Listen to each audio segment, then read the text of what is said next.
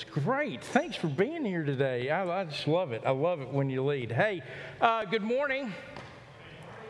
Happy Father's Day to you. Uh, my name's Ross. I'm one of the pastors here at Bethel. And if you're uh, with us online, we're so glad you're here. Welcome to, to Bethel Bible Church. If you've got your Bibles, go to Psalm chapter 8. That's where we're going to be. We're going to be in Psalm chapter 8. And um, I'll, be, I'll begin this way. There, there's a, um, an author named Mark Sayers, S A Y E R S. And he is a sociologist who uh, writes about sociology, writes about theology. Um, Australian guy, I think he's Australian, but he, um, he's got several books. In, in one of his books called The Vertical Self, how biblical faith can help us discover who we are in an age of self obsession. Listen to what he says. He says, Welcome to the 21st century,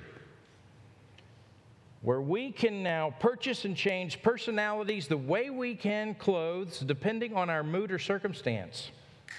Welcome to the world in which we're told we can be anyone we want to be where identity is no longer based in a sense of self, but rather in an imaginary, uh, in the imagery that we choose at any particular moment. He goes on, he says this try this experiment.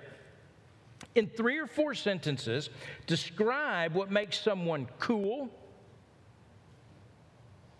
sexy, glamorous.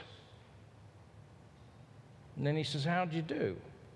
It's a lot harder than you think, yet many people around the globe use these words to create identities for themselves. Think of the millions, trillions of dollars spent every year on products and clothes and experiences, even property, so that people can convince themselves and others that these adjectives describe them and that they therefore are valuable. They've become the new social virtues, he says. But then he goes on, he says, Listen, but you just can't describe yourself as cool.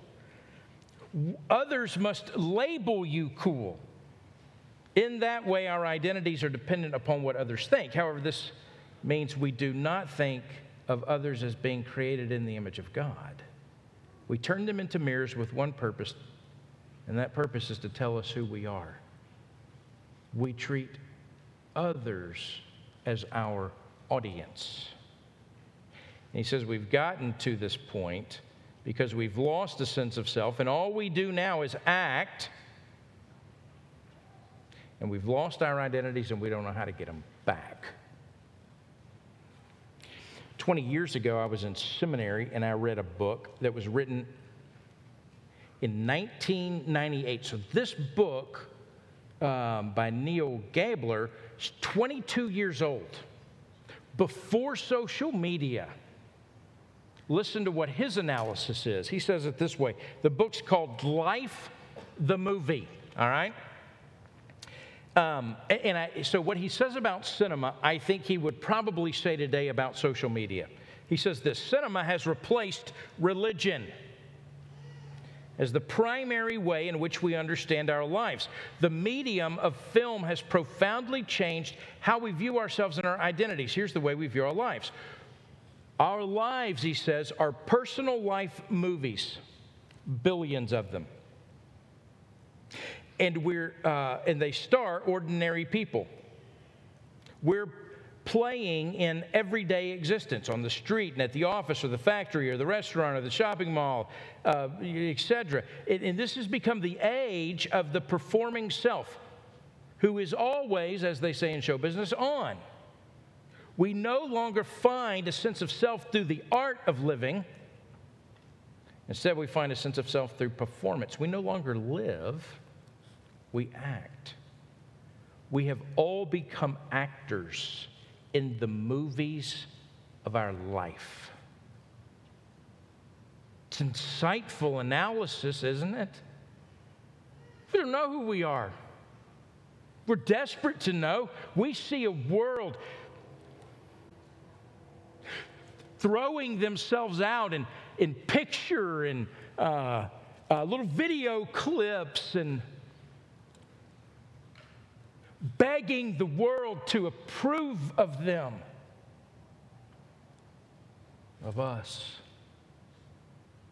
You know, it's interesting. The Bible, 2,500, 3,000 years ago, asked the same question Who are we? Who, who, who am I? How am I to think about myself? And the Bible does it in Psalm chapter 8. Actually, the Bible does it in more places, but Psalm chapter 8 is what we're going to look at this morning. And, and here's sort of the thesis I'm operating off of. Here's what Psalm chapter 8 is going to say that, that to find out who we are, to, to come to the, to the kind of core of our identity, we don't, we don't find that by looking in the mirror or looking to culture or looking to social media or to our accomplishments or to our feelings. We find out who we are and why we're here not by looking at ourselves, but by looking away from ourselves. And I'll show you how the psalmist does this. It's this contrast of the worship of ourselves with the right worship of God. And Psalm chapter 8, I'll give you the punchline. It's going to tell you about yourself. You are crowned with glory. That's what it's going to argue. So you might think about it this way. Let, us think about it this way. Psalm uh, chapter 8, if, if Genesis chapter 1 tells the story of creation, Psalm chapter 8 sings the song of creation. Look, look at how it begins. Chapter 8, verse 1 O Lord, our Lord, how majestic is your name in all the earth. You have set your glory above the heavens. Now, skip to the end of Psalm 8 and look at verse 9. O Lord, our Lord, how majestic is your name in all the earth. The, the heart of the psalm, the, the center of the psalm comes in chapter or, or in verse 4, chapter 8, verse 4. It, the, the center of the psalm asks the question, What is man?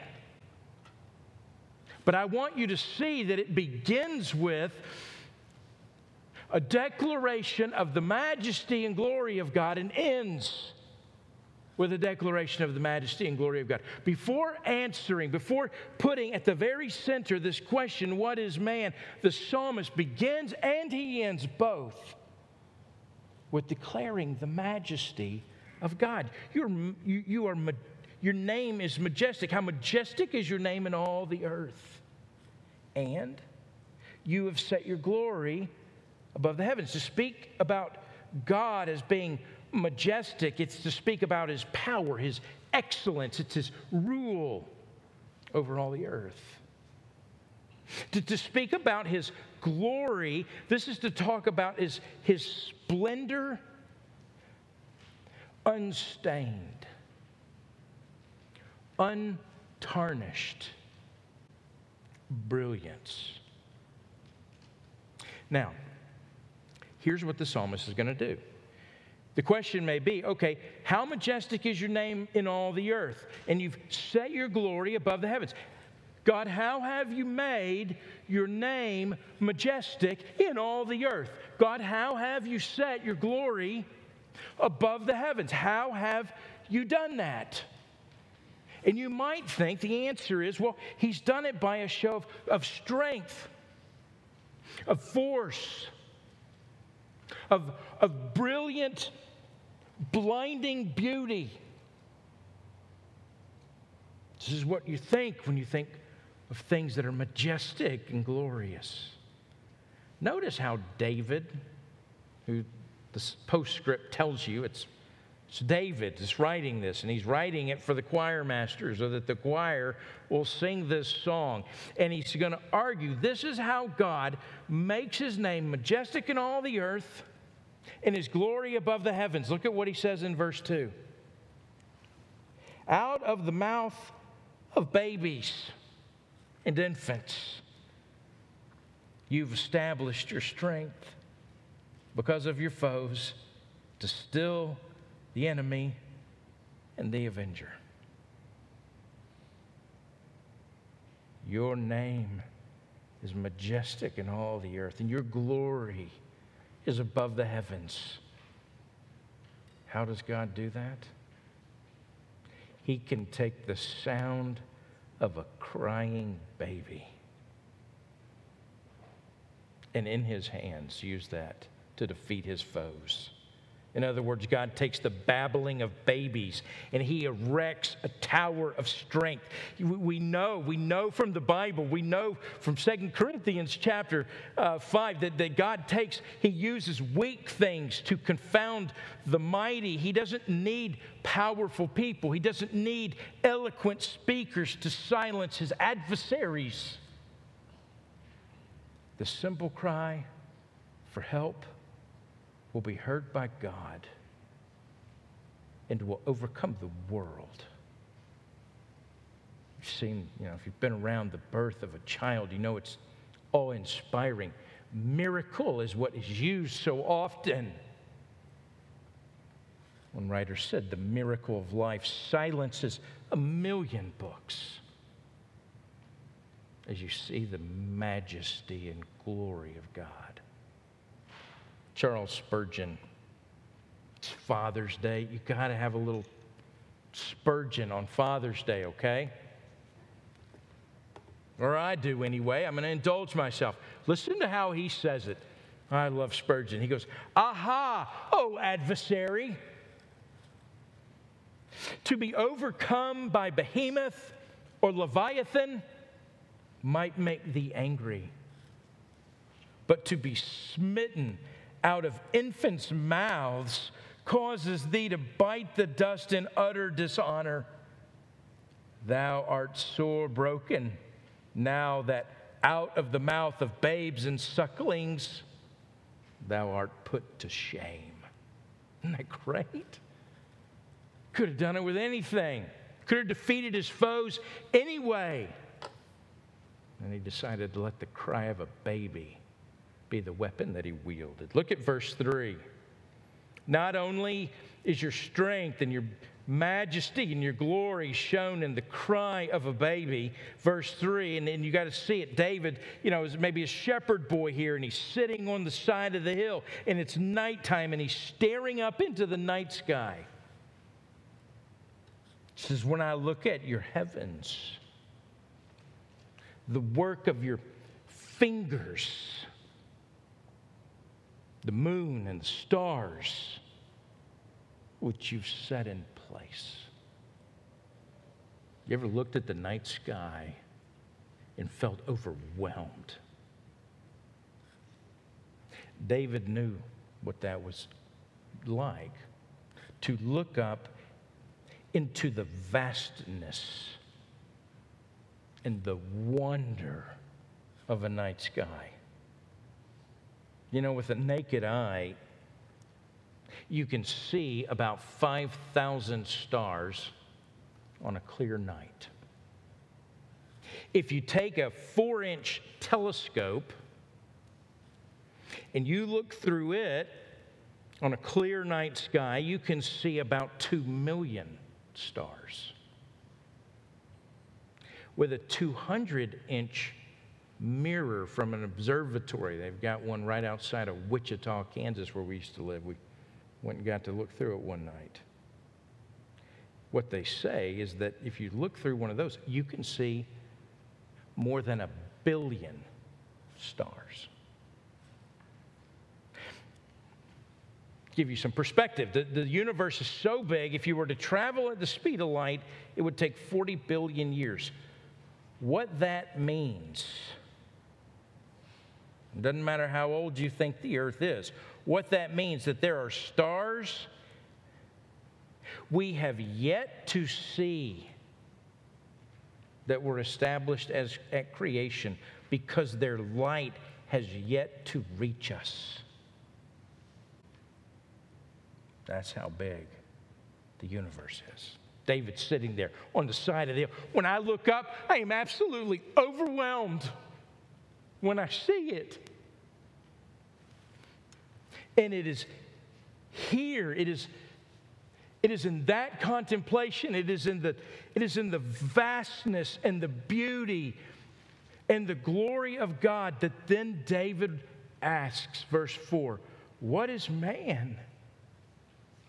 That you're mindful of him that, that you remember him. To, to be mindful of someone is to know their name, to remember their name. He's saying, he's saying, there's this vastness. The universe is huge. It's more than I can take in,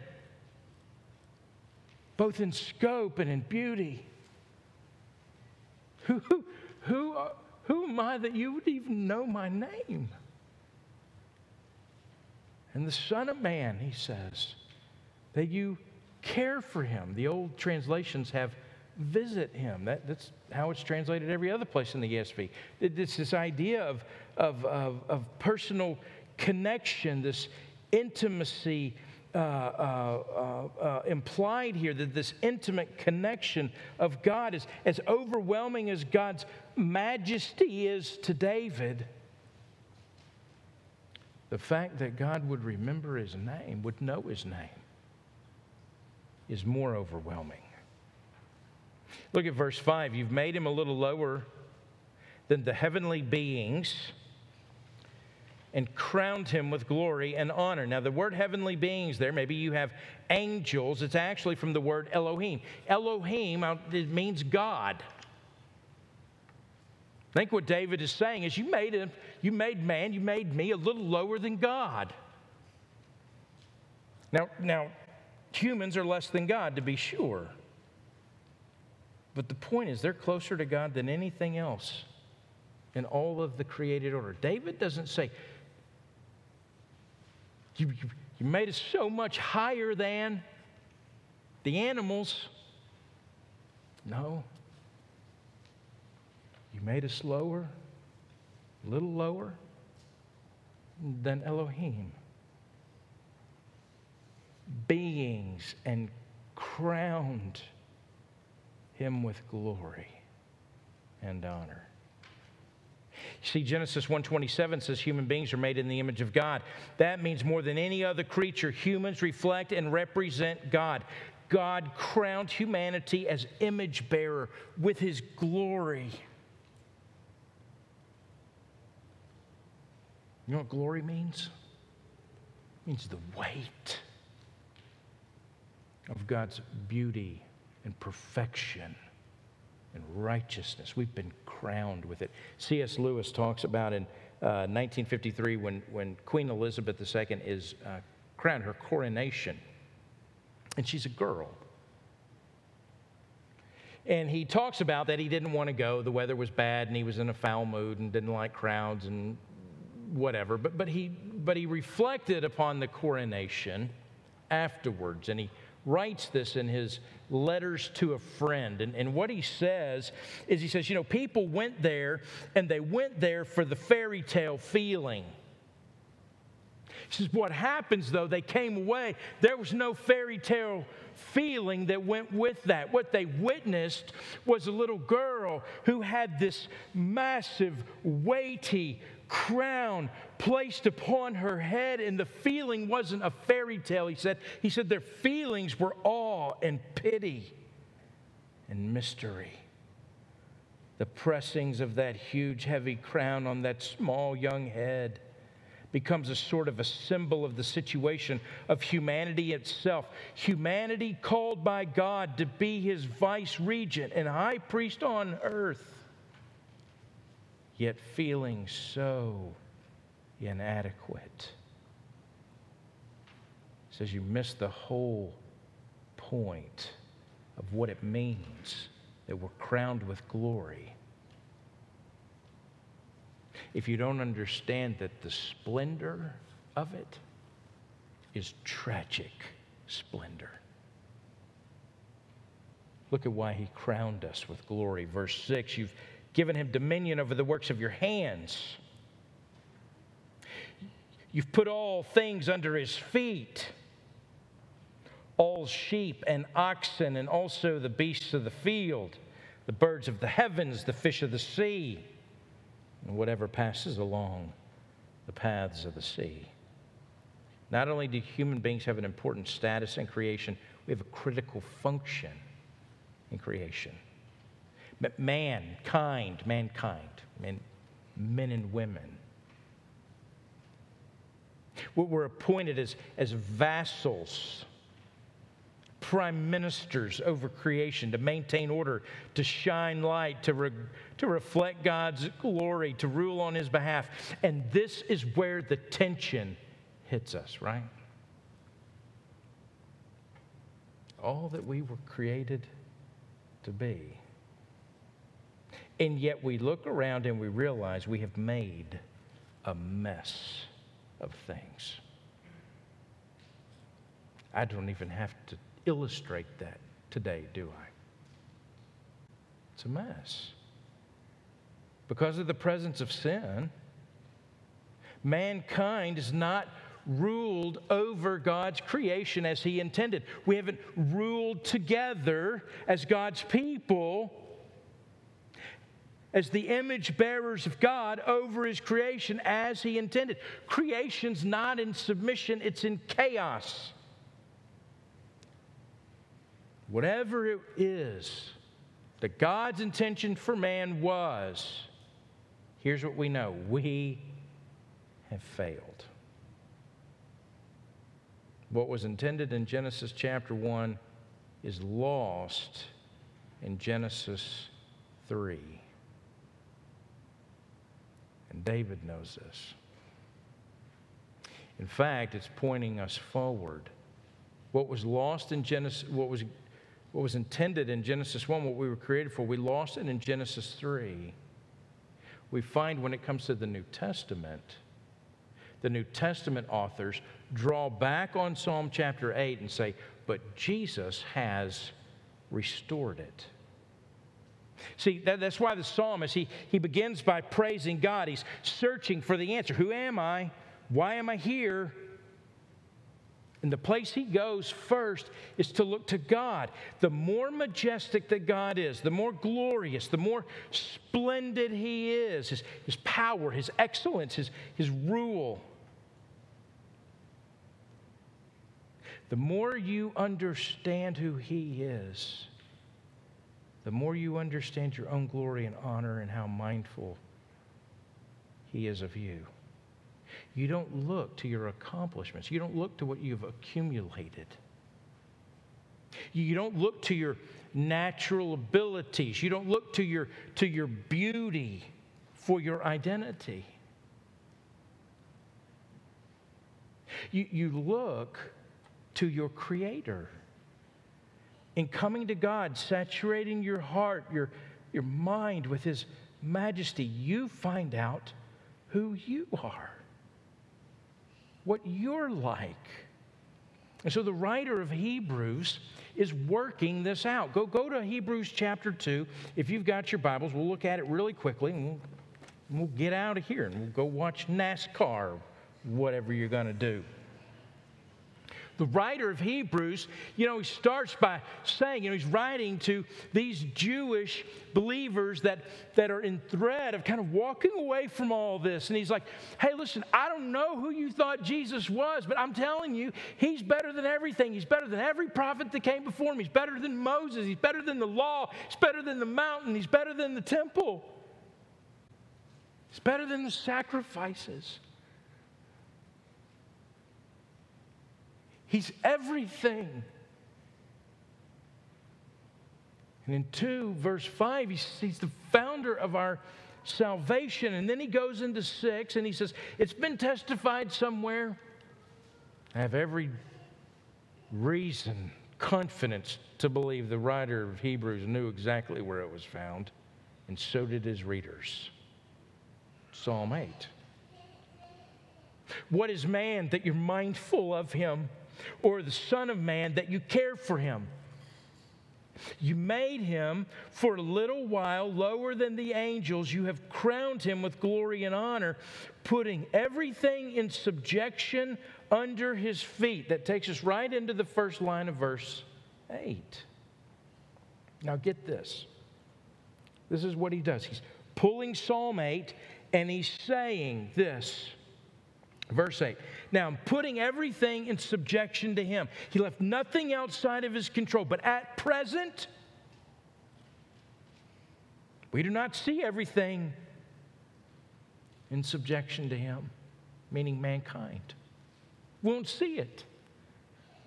Sin has made a mess of everything. We aren't who we were created to be. We're not living out the identity of who we are.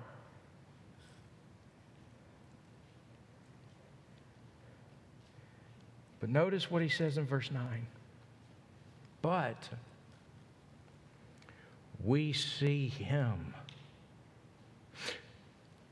who for a little while was made lower than the angels, namely Jesus, crowned with glory and honor because of the suffering of death, so that by the grace of God he may taste death for everyone.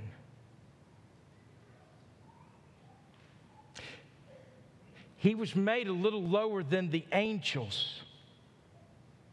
You, you want to see who you are, who you're supposed to be? Look at Jesus. He was made, we were made in the image of God. Jesus came and took on our image, He took on our likeness. He became humanity. He became what we were always supposed to be. He came down, He became less, He became us. And he lived a perfect life and then he died a perfect death so that if you receive him, you, you receive the crown that you were meant to wear in him. He's crowned with glory and honor. He's perfect humanity.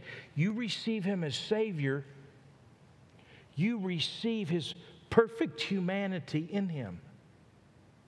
To discover who you really are, you've got to find the blueprint you were designed to be in the person of Christ. He's the new Adam, the new first human. He's the image in which humanity is made to become ourselves. We must first become more like Christ. Now, that's not all. It's amazing what the writer of Hebrews says next. Look in verse 11 and 12. For he who sanctifies, For he who sanctifies and those who are sanctified all have one source. That is why he's not ashamed to call them brothers, saying, I will tell of your name to my brothers. And in the midst of the congregation, I will sing your praise. That ought to blow your mind. I'll claim you as my own. Jesus says, I will sing praises over you. I am everything you were meant to be and I offer it to you freely. So we live in such an individualistic society. You know, we, we measure ourselves. We put our best foots forward. We, you know, we, we, we, we lead with our, with our resume of, of accomplishments and, and uh, uh, all the ways to try to promote ourselves. You know, I went here, I, I, I did this. I, it, what we don't usually talk about, and, and, and yet it's the history of the world. You know, history would do this. Even other civilizations around the world today. They, it's not so much what they did, what they've accomplished, it's, it's really where they're from. Who are their people? It's, it's their answer. I'm, I'm Joe's kid. That was the most important things about them. We were watching this movie the other day. It's an old movie. We rewatched it. Amistad. It's a great movie. If you haven't seen it, see, you know, you haven't seen it in a while, see it again.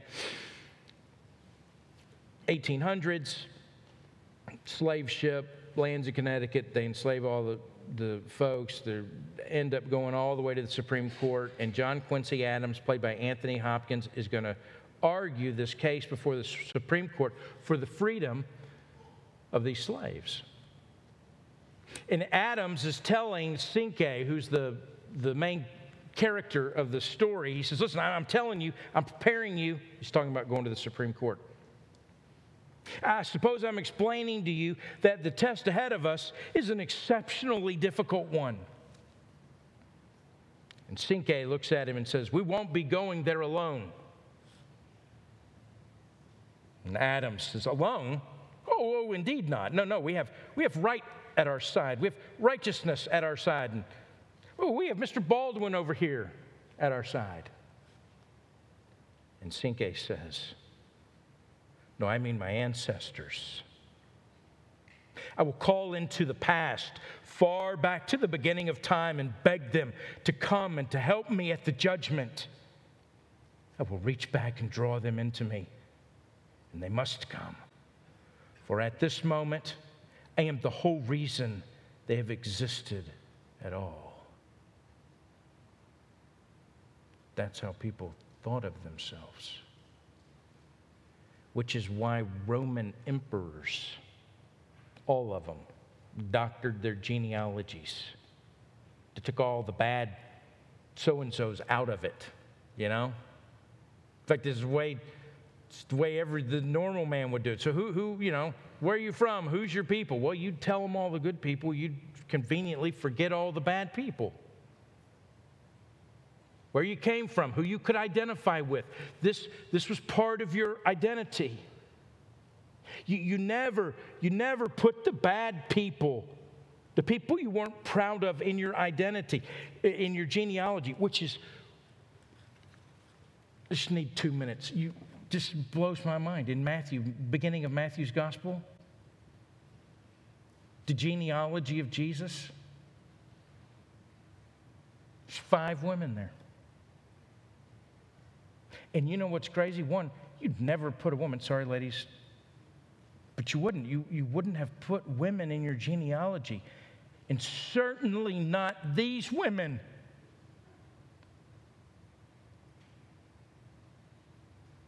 One who was guilty of incest, one who was a prostitute,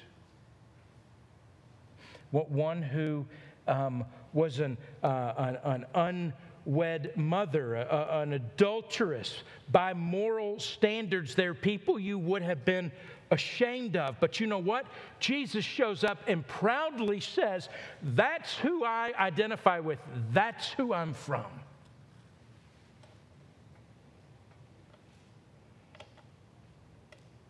This is the genealogy of the king of the universe, and it means it doesn't matter who you are, and it doesn't matter what you've done, and it doesn't matter whether you've lived inside the gates of hell. You can be part of his family. The death of Jesus, the sacrifice of Jesus, union with him, coming into union with him. The Bible uses words like being adopted you become part of the family. You become someone. You become someone he claims as my brother and my sister, and then sings praise over you. And he's not ashamed of you at all. You are his prize. Let me tell you something. Knowing that that is the core of your identity is 10 million times greater than going viral on social media.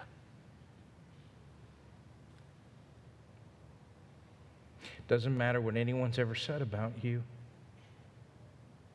what your parents say, what their verdict is, doesn't matter what your siblings say, it doesn't matter what your peers say, it doesn't matter what the world says. You're not ruled by that. It matters what God says about you. It matters that your brother, Jesus, he claims you. I'll end this way. And I had a seminary professor named Robert Pyne, Bob. He's a great professor. Just a great professor. the class I took from him was anthropology. I think it was actually anthropology or humanity. Uh, wait a minute. Humanity and sin, I think is what it was. Um, anthropology and hamartiology are the nerdy words. He actually wrote the book, the textbook, and it's used all over. But towards the end of the textbook, he, he writes this after he's been defending the dignity of man and much of what Psalm 8 has to say. He ends this way. He says, I should probably add that my feelings on this issue are colored not only by my theology, but also by my experience.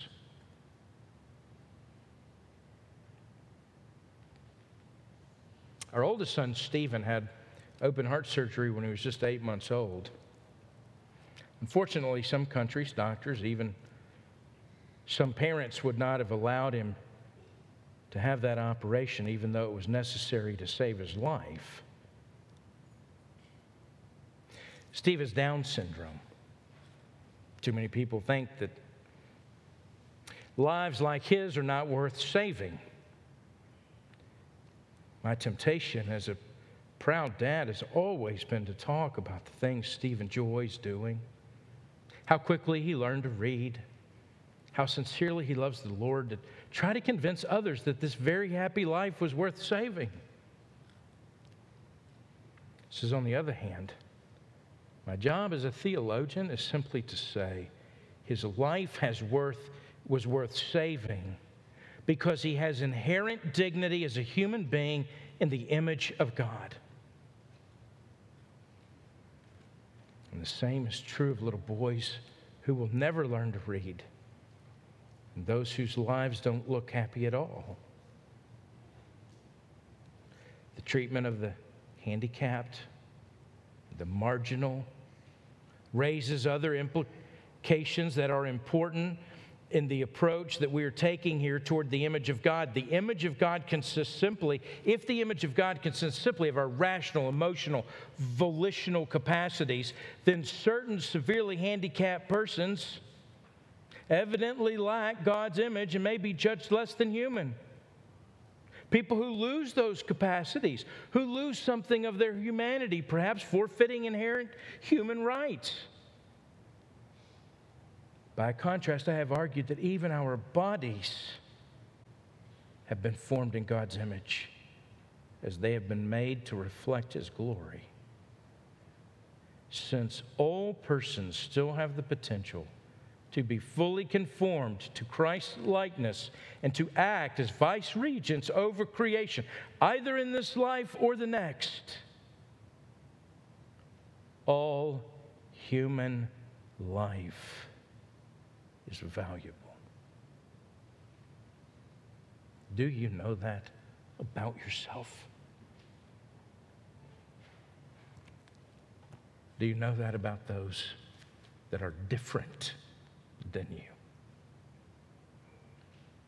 Images of God, we are. If you'll bow with me, let's pray. Father, I pray you would do what only you can do. Help us to glimpse your majesty in all the earth, your glory above the heavens.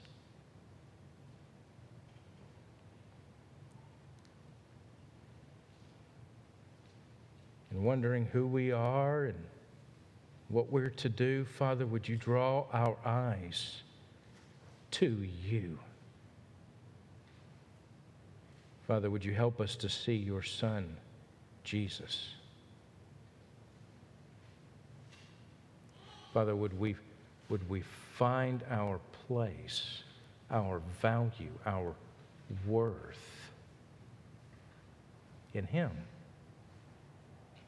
The one who is not ashamed to call us brother or sister, the one who sings over us with praise. Father, draw us to the saving, sanctifying knowledge of who Jesus is. And in that, we would find who we are. We pray this the only way we can. In the name of your Son, Jesus, and by the power of your Spirit.